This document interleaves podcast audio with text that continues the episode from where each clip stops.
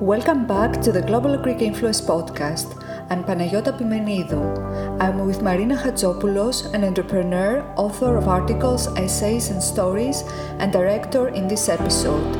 Marina studied math and music at Brown University and has an MS in mechanical engineering from MIT.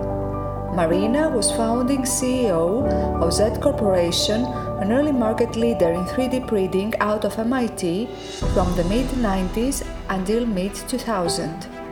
She was a member of the National Board of Research and Innovation for the Republic of Cyprus, a director of Cynosure INC, a leader in aesthetics, the GSI Group, a supplier of laser based equipment, and Contex Holding, a leader in large format scanners. Now Marina is board chair of Levitronix Technologies and president of the Hellenic Innovation Network. She is on the MIT Corporation Visiting Committee for Mechanical Engineering, the advisory board of MIT Enterprise Forum Greece, Eurobank's EGG Incubator, and Mindspace Entrepreneurial Program. Marina discusses if more funding for startups in an ecosystem equates success, the initial critical decisions a startup needs to make, the importance of having the right team, a diverse team of skill sets, experiences, and interests, even if you, as an entrepreneur, get what the market needs wrong. Why pivoting is the right word in times of crisis. Marina also clarifies the myth of neglecting national interest when selling a startup to an enterprise. I also asked Marina about the gap in the academia between fundamental research funding and venture funding, where startups can find funding before getting to the point of revenues, and what women bring in teams and leadership. Welcome to the show, Marina. And thank you so much for accepting the invitation to the Global Greek Influence podcast. Entrepreneurship Thank you. You're welcome. I'm really, really happy to have you here. Entrepreneurship and startups have become the economic phenomena of current millennium. Based on your expertise, what are the main differences in entrepreneurship between the United States, Greece, and Cyprus? Some might think that these are some extremes of uh, cases for entrepreneurship, but in this case, we might want to see why entrepreneurship is thriving in the US and what the obstacles in Greece and Cyprus are. So, within every startup ecosystem, there are several components, which include universities, research centers, which create innovation and talent. Um, and then you have incubators, accelerators, startup competitions, other startups, as well as large enterprise. And it's all these components that help build a startup ecosystem. Greece has started to develop uh, a great startup ecosystem. It's a little further behind, but uh, it's got all these components that are coming together. Um, and the same with Cyprus, which is a little further behind Greece. Um, one major difference I see between them is that there tends to be a little more focus on social enterprises in Greece and Cyprus, and a little less focus on creating the next unicorn, which is a billion dollar valued startup. So, you said that businesses in Greece and Cyprus do not concentrate on the unicorn over $1 billion exit as much, but follow more traditional approach to building, for example, a family team would this have yes. to do with the teams not identifying the right markets or finding a similar product in other markets where the sales are significant? So, uh, yeah, so in terms of the family business, you definitely see a lot more of that in Greece and in Cyprus than uh, you would see in the United States. Um, and uh, in terms of finding markets, there's an interesting situation because there is so much more funding available in the United States than there is in Greece and even and more so in, than in Cyprus. Because of that, a lot of times in the States, you'll have startups that get funding that don't really know exactly who their customer is and their market. They don't have a perfect product market fit. There tends to be more urgency in Greece and in Cyprus because there is less funding they have to really try to identify a paying customer sooner. Um, and so I think in that regard, it's it's quite healthy because they can't sort of flounder around not knowing where they're going. Uh, on the other hand, it poses its own challenges, not having as much capital. Obviously, you know, if there's a hiccup in the road, um, it can ultimately take the business um, under. Whereas if you know a startup has more capital, it can endure you know figuring out oh this isn't the right market and pivot to a different market and you know oh, during covid a lot of companies had to pivot and find new market opportunities um, and so that's where you want adequate capital to help you make those kind of transitions We'll get later on to what are the most appropriate ways to find some capital. But let's start from the very beginning, what are the main decisions a startup needs to make? So um, there are several decisions. The first is um, understanding who is the customer that has a problem, what is the problem they have, is the problem big enough that they are willing to pay for a solution, and do you have a solution that fits that problem and um, is affordable for that customer to pay? More importantly is at that point is is it a solution that you can protect? So ideally you can protect it with intellectual property which is patents and know-how which will allow you to block competitors from simply copying exactly what you've done. So that's really critical. The other critical component is having a great team around you with a diverse set of perspectives different talents different experiences different skill sets different interests, different passions. And it's that diversity of opinion that allows you to reach great decision making at every step of the process. And so, one thing that I see a lot of entrepreneurs do is that they will hire people that are in their own image. But that's really a mistake. What you want to do is hire your team members to be very different um, and to fill in the holes that you have in terms of your own interests, skills, and capabilities. So, the team and the product market fit are the two basic components which will allow you to succeed. And having said that, inevitably you'll be a little bit wrong, whether it's about the market you're serving or about the product that you're offering. You won't be quite right. But if you have a strong team, you'll be able to pivot and you'll be able to figure it out and ultimately come up with a solution that meets the needs of the marketplace. Teams are very important, and it's not always easy to build a good team or identify who are going to be the best people for a team. Mm-hmm. Now, when it comes to the new economy, the new economy of this era is characterized as the fourth industrial revolution, which primarily focuses on uh, digital technologies. Many countries around the world invest in digital technologies because they want to be at the forefront of the fourth industrial revolution. Unlikely, the Greek economy has never been a heavily industrial one. So in Greece, we never had uh, the industrial revolution that other countries, especially in Europe, experienced. So Greece's economy is primarily focused on tourism and on other services such as telecommunications, and only recently started to invest in becoming part of that global digital economy. How could the digital economy transform an already heavily service based economy?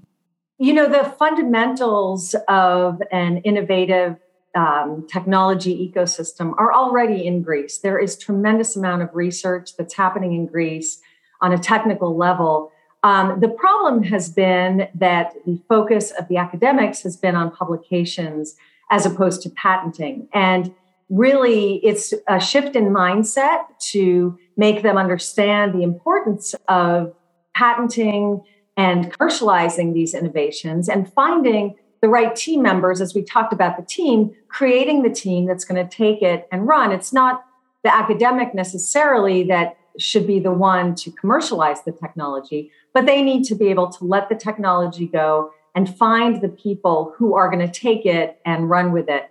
But those elements are already there. And, you know, Greece already has a lot of successful startups. They've had exits. They have incubators and accelerators to help support the ecosystem, and there's lots of funding available. So all the components are already there. Um, it's a question, the culture has been shifting. Um, the culture within academia is one that needs to shift toward commercialization, where that is rewarded, that's seen as a respectable outcome for one's research, and seeing that as an aspiration. And I think as academics see their peers become successful commercializing technology, they will say, hey, you know, that looks interesting. I'd like to do the same thing. So, entrepreneurship transcends especially the US academia mm-hmm.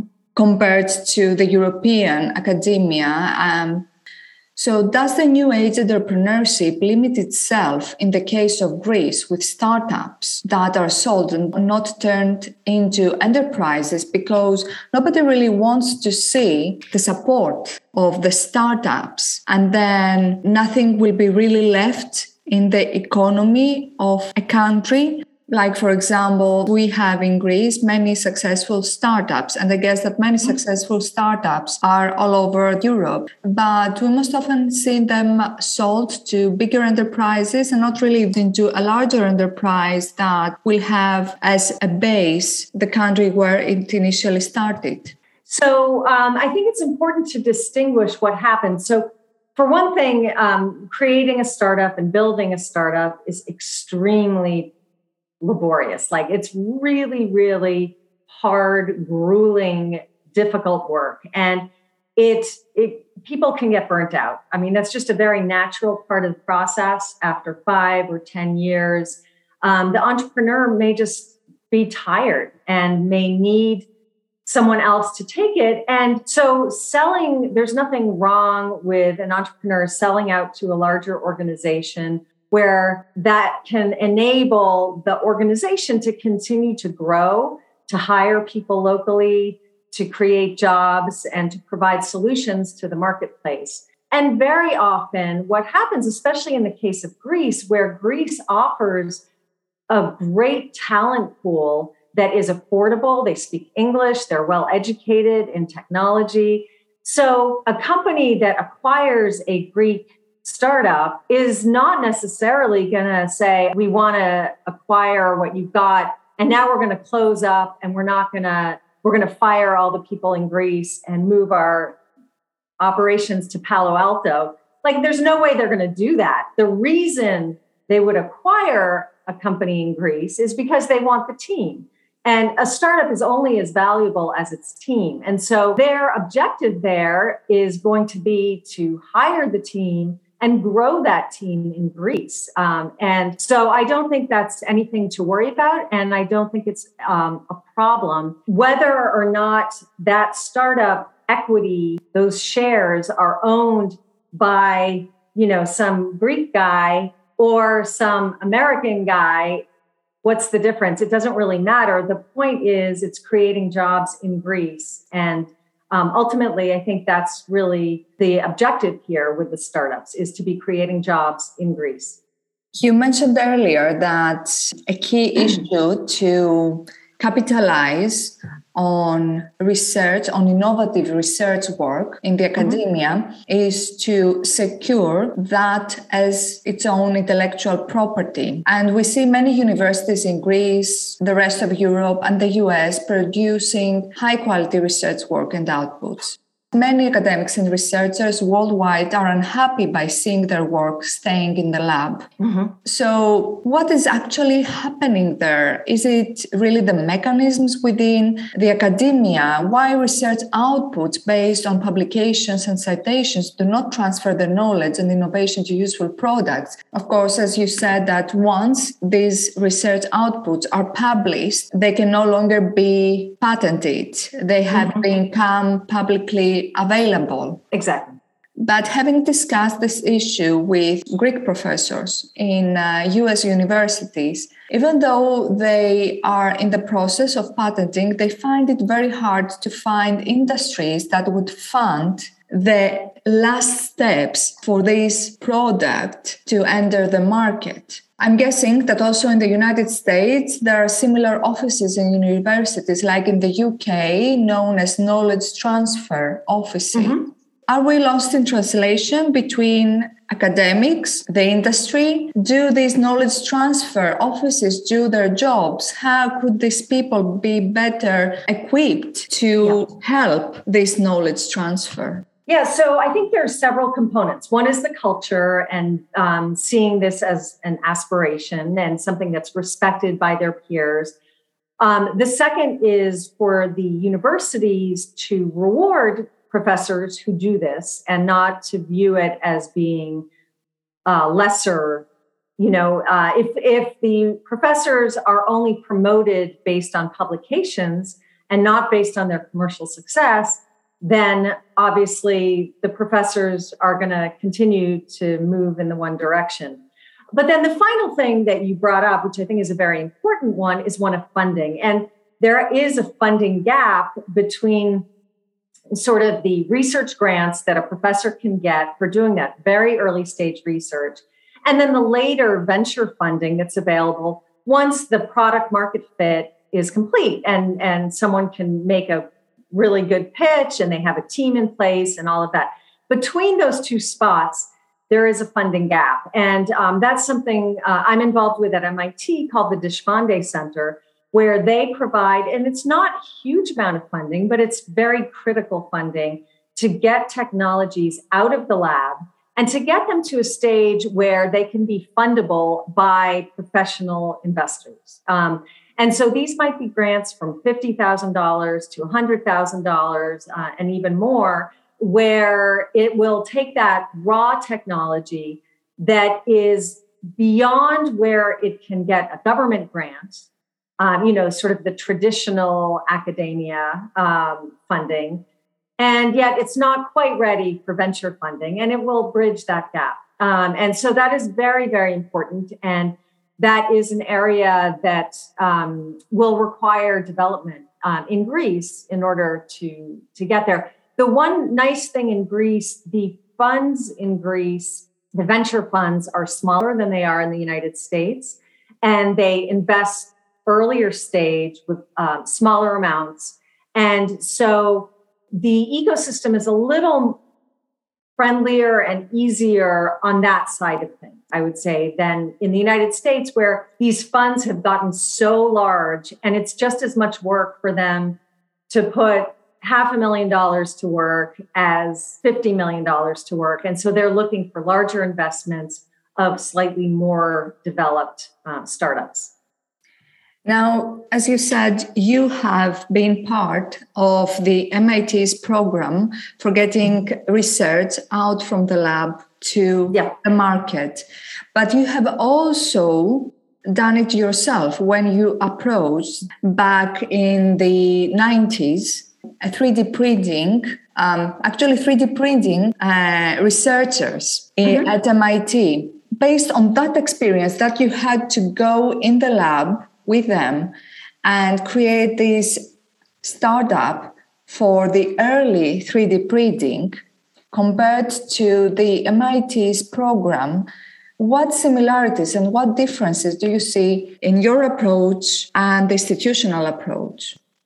Um, I, it's all part of the same idea. So, um, when MIT develops any technology, typically the academic researcher who's involved will continue to be involved in the startup in some capacity, maybe one day a week and be on the board of directors. They might be the CTO.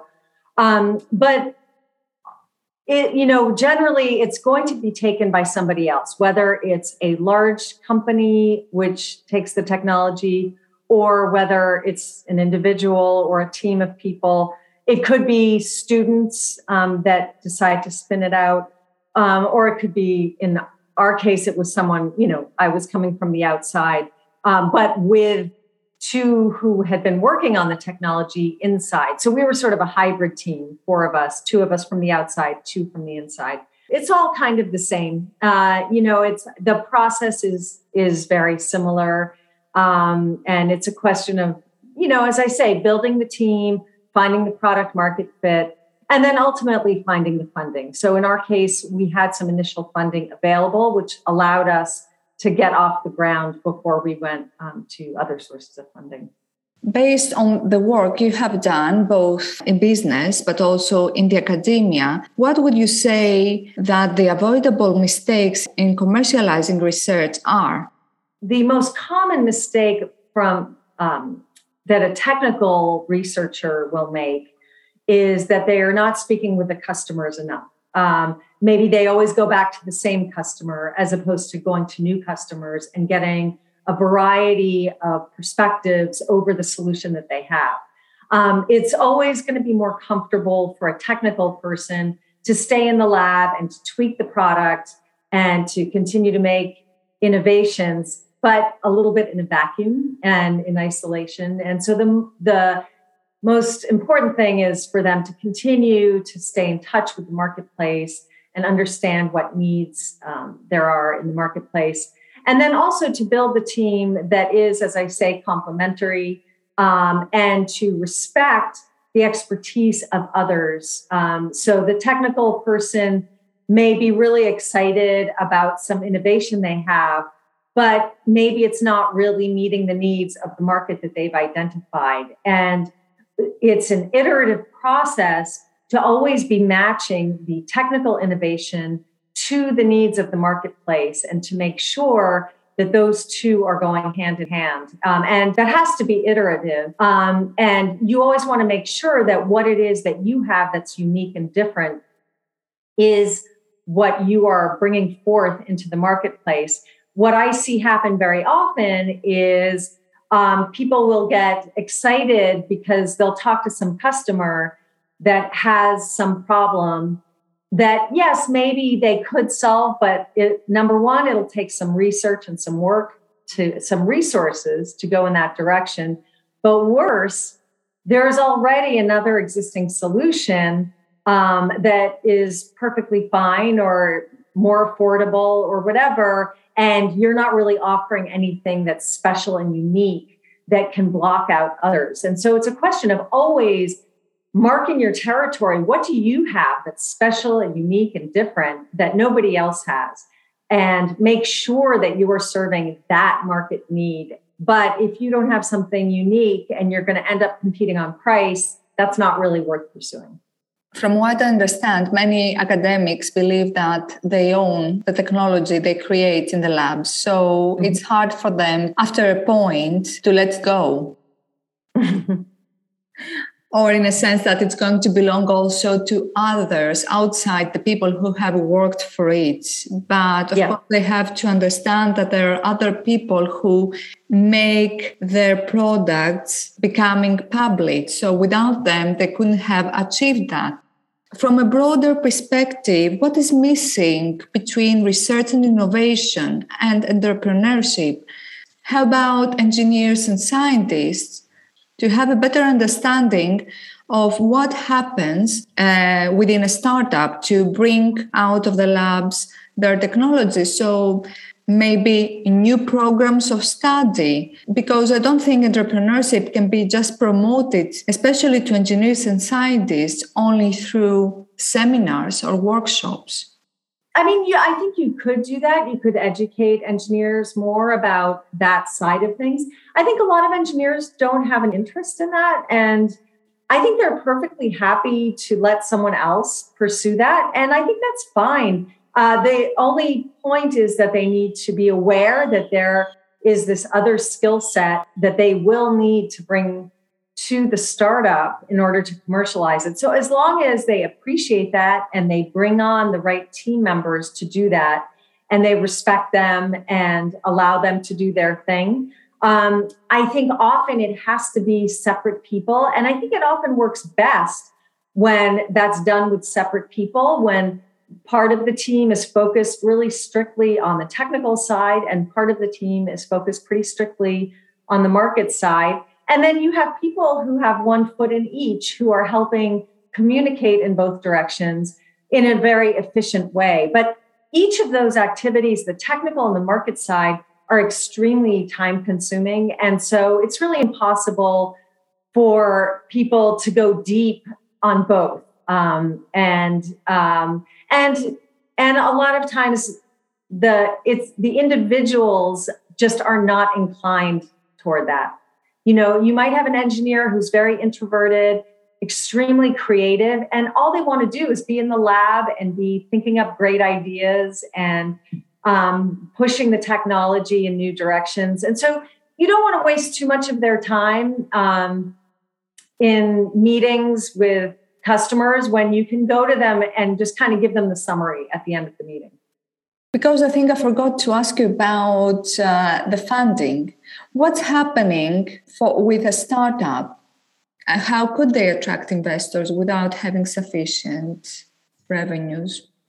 So, um, what you want to do, first of all, one option is always to go to an incubator or accelerator, and they can provide, you know, oftentimes office space, some early funding. There are startup competitions, MIT Enterprise Forum Greece.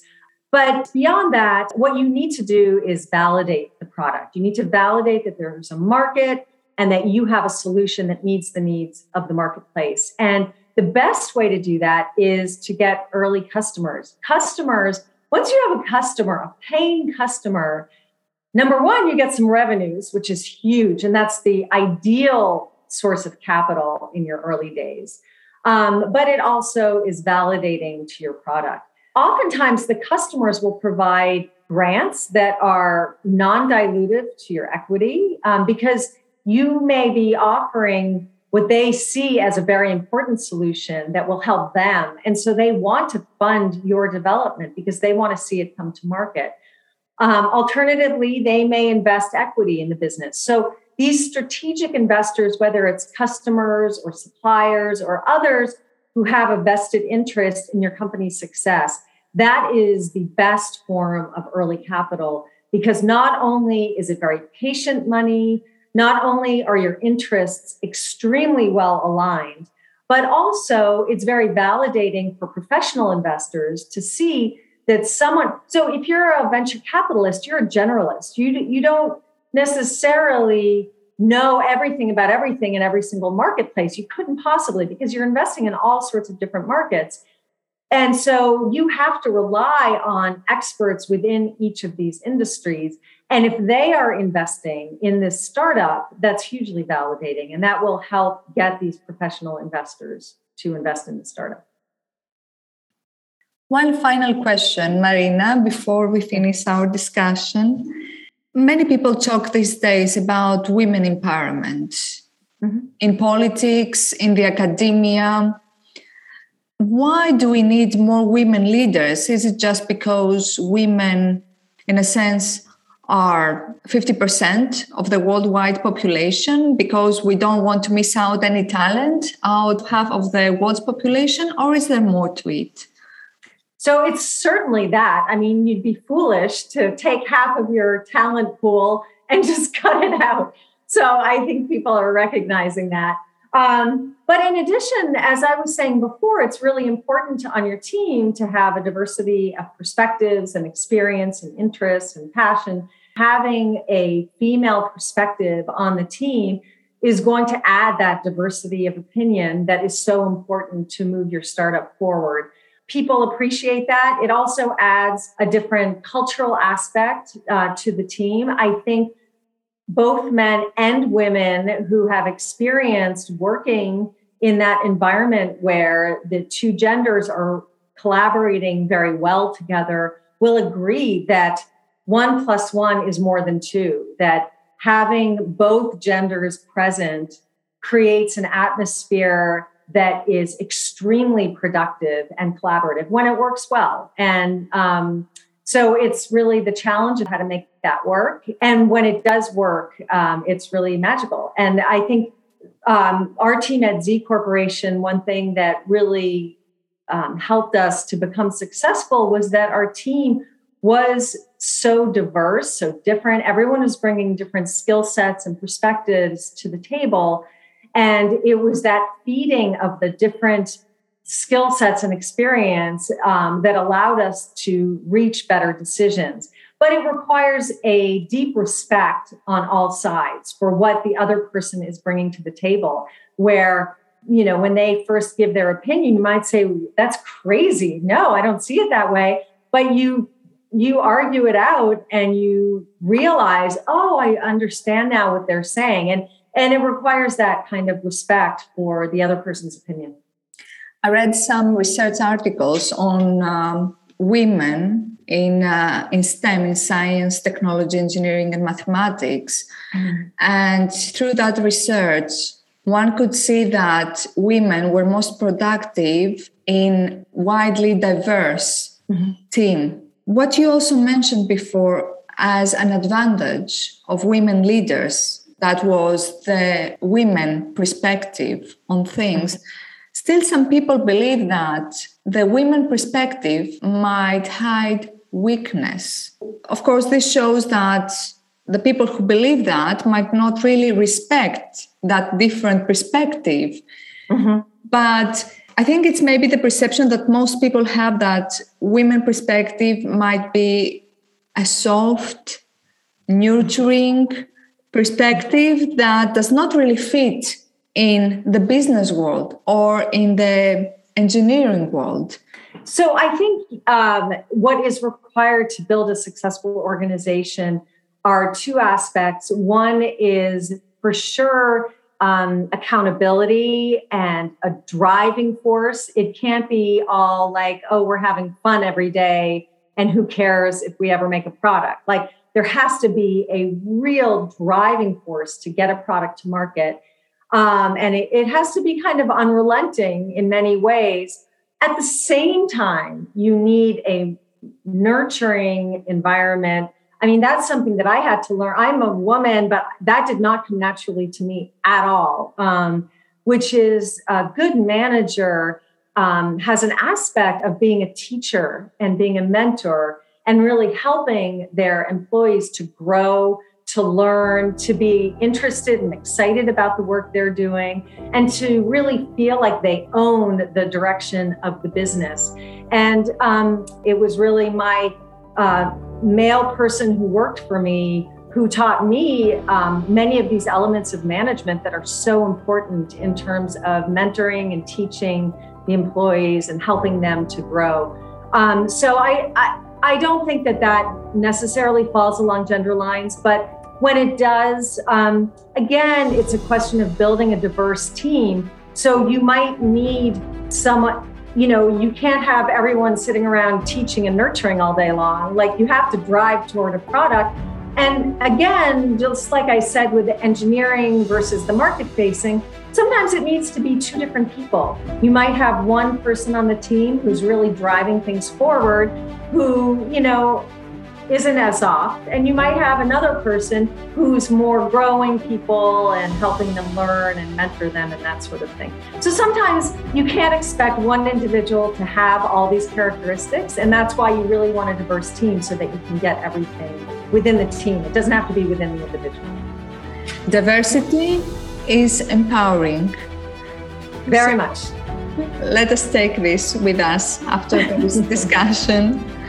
Thank you so much for being here, for sharing your thoughts, your expertise, and answering all of my questions.